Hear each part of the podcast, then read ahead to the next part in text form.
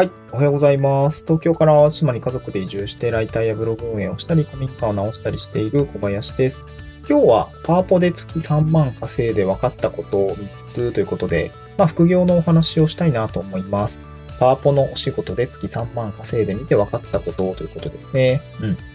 ん。パワポでお仕事をするって何ぞやっていうところもまあるかなと思うし、どんな仕事にな、仕事のスタイルになってるのかっていうところを今日はご紹介したいなと思います。えーっと、僕自身、えーっと、前提情報としては、ともともと東京に住んでたんですけど、子供が生まれるとか、まあ、家族のライフイベント的な意味合いで、妻の実家のある兵庫県に移住してきて、まあ、その時にね、会社を辞めたので、まあ、その、れを機に、まあ、ちょっと自分で稼がな、ならんというような状況になったので、まあ、パソコンでできるようなお仕事だったりとか、まあ、どこでも働けるようなライフスタイルに憧れていて、まあ、今そこに挑戦をしているというような感じでございます。うん。まあ、地域おこしのね、お仕事もしつつ、まあ、これベーシックインカムみたいなもんで、まあ、あとね、半年ぐらいでなくなるので、うん、いよいよやばいなっていうような 状況ではあるんですけど、今回その自分が今パラレルでいろいろお仕事している中で、パワポのお仕事って月3万円ぐらいはね、えーまあ多い時はね、5、6万いっとか、まあ単発案件で5万みたいな時も、まあズボッと入ってきたりするので、まあ、ちょっと波があるんですけど、大体そうですね、コンスタントに、うん、まあ案件の数によるので、なんとも言えないんですよね、ここね。毎月定額で受けてるわけじゃないので。うん。まあ一応月3万円ぐらい鳴らすと多分そんぐらいになるのかなと思うんですけど、パワポで3万稼ぐみたいなところの、えー、どうなってんの？みたいなところをご紹介をしたいなと思います。はい。じゃあ今日はですね、パワポのお仕事、具体的にどうなってんのかっていうことが、まず一つ目ですね。どういうお仕事なのかですね。あと二つ目は相場感みたいなところもご紹介をしたいなと思います。パワポってどういうこにお金付けがついて いくらなのっていうところですね。これもちょっと改めて言語化したいなと思います。で、三つ目が、そうですね、何が気になるかな。えーっと、ちょっと考え、話しながら、まとめてから喋れっていう感じなんですけど、一つ目が、まあ、お仕事の流れとか仕組みですよね。で、相場感。うん。で、最後三つ目が、三つ目、営業方法にしましょうかね。うん。どうやって仕事を取るのみたいなことをご紹介したいなと思います。はい。一つ目が、えパワポのお仕事って何っていうことですね。うん。パワポのお仕事って何というお仕事、あの話です。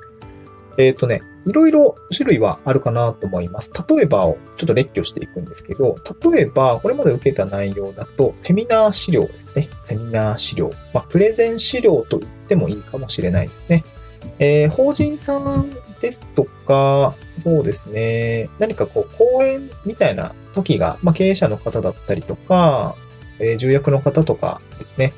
えーもちろん、こう何かグループ、なんかプロジェクトベースのグループで、今回、えーこういう発表するんですけど、これをちょっとブラッシュアップしてほしいんです、みたいな案件があったりします。あとは、そうですね、まあ、なんか自治体、普段経営者の方が働いていたりとか、まあ、なんか主要なプロジェクトで活動されている著名な方が、えー、なんか自治体のイベントでとか、なんかスポットでこういうイベントがあって、その時のまあ基調講演資料をちょっと作りたいんだけども、みたいな 感じでブラッシュアップをするみたいな機会があったりします。うん。あとは、えっ、と、法人さんの営業資料のブラッシュアップですね。まあ今ある社内のパワポがこんな感じ、ちょっとダサポなんだけれども、これちょっとブラッシュアップしてほしいんだとかね。まあ結構なあの、レベル感で言うと、もうなんか手書きの資料をバーンってきて、これをなんかいい感じにしてくれみたいな時もありますね。うん、あの、やっぱりこう、パワポとかそんな、あの普段触ってないから、パワポすら使ってませんっていう方もいらっしゃるので、まあこういうの手書きの、こうなんか本当に手書きのラフスケッチみたいのを、えー、元にパワポを作ってこともありますね。うん。あとは、YouTube 動画用の、まあ簡単な、ただボリュームがあるっていうんですかね。こちらのブラッシュアップ資料みたいなのも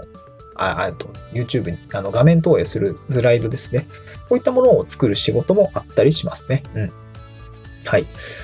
うん。あとは、ま、なんか飲食店さんのかメニュー表みたいなのもなんかパワポで作ってる場合もあったし、なんかね、体制図みたいのも、体制図ってあの組織の体制図っていうんですかね。なんかそういうものを 作ったこともあります。結構パワポでできることっていろいろ幅が広いじゃないですか。なんかそういうものがあったりしますね。もちろんキャン、最近はキャンバー案件も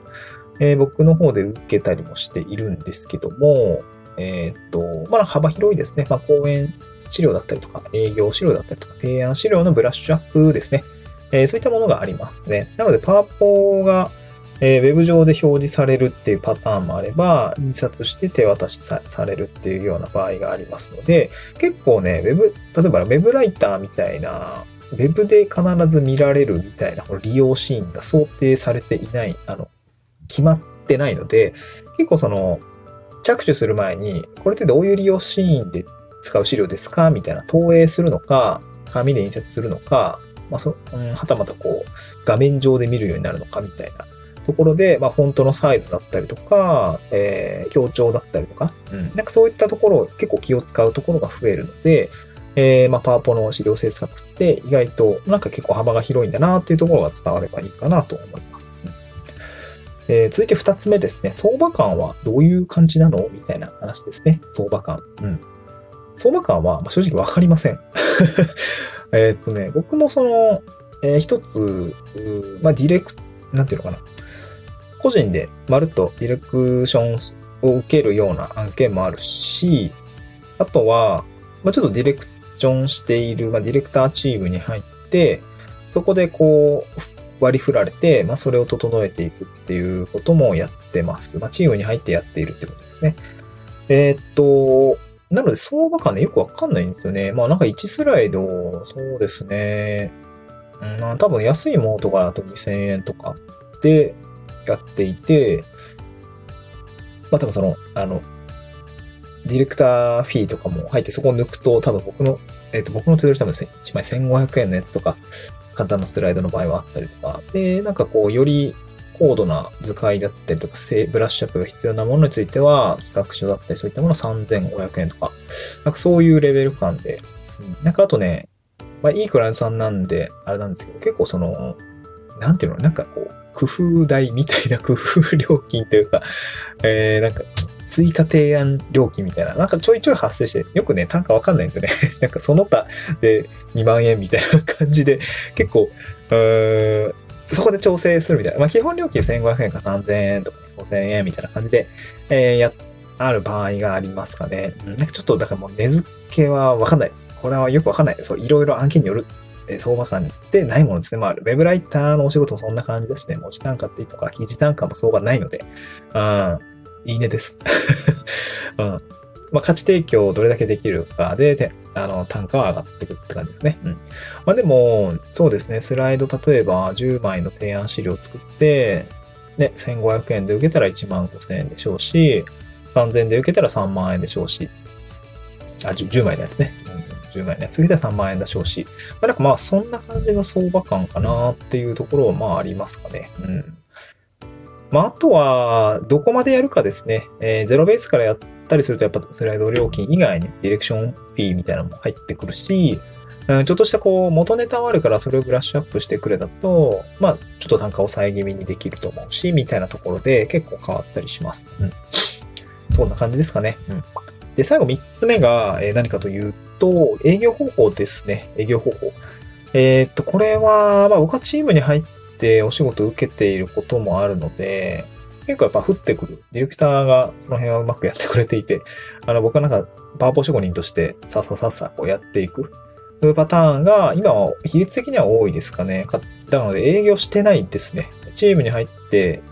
まあ多分その営業、まあなんかね、えっ、ー、とね、その入ってるチームの方が割とこう、古参の方っていうんですかね、あの、なんだっけ、あの、メルカリじゃなくて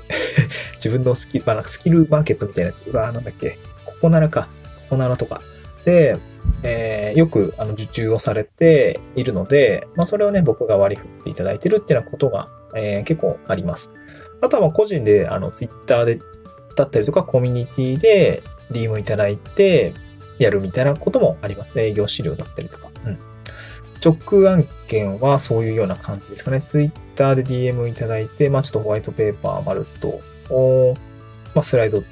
キャンバ形式だったりとか、パワーポ形式でやってほしいっていうような案件もあったりするので、ここはもう本当に、うん、ウェブライターとかと一緒で、結構、あんまり直接、あんあんまり僕営業してないんです。あの、大変なんで。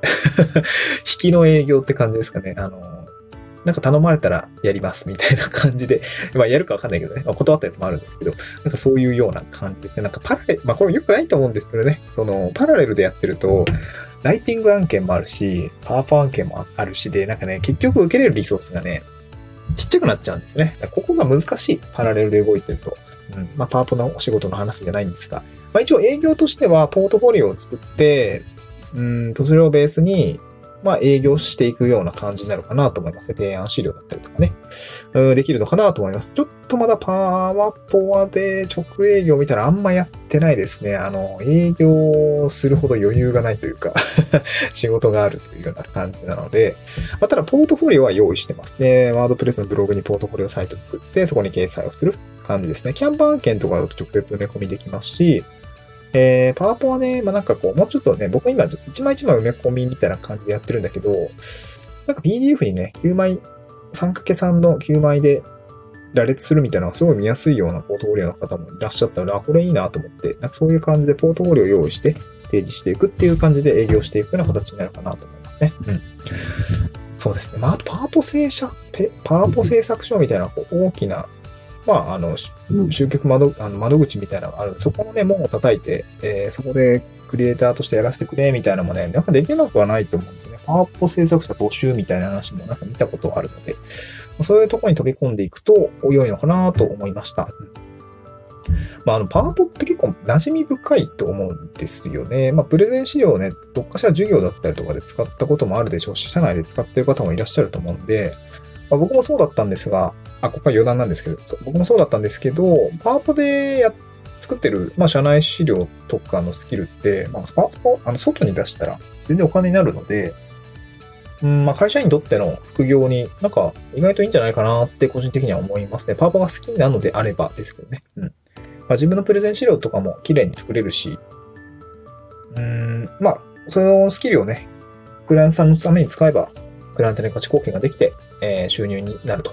いうようなことがありますね。これなんかパワポを頑張ったら、なんていうのかな。うん。ツイッターでつぶやいたんですけど、あの、会社で社内資料がいくら頑張って使っても給料増えないですけど、会社の外で副業としてパワポを作ったら、まあそれだけで収入は上がるんで、うん、なんかね、そっちの方がいいんじゃないかなとは思いましたという話でございました。はい、そんな感じでございます。今日も聞いてくださってありがとうございました。またまた次回の収録でお会いしましょう。バイバイ。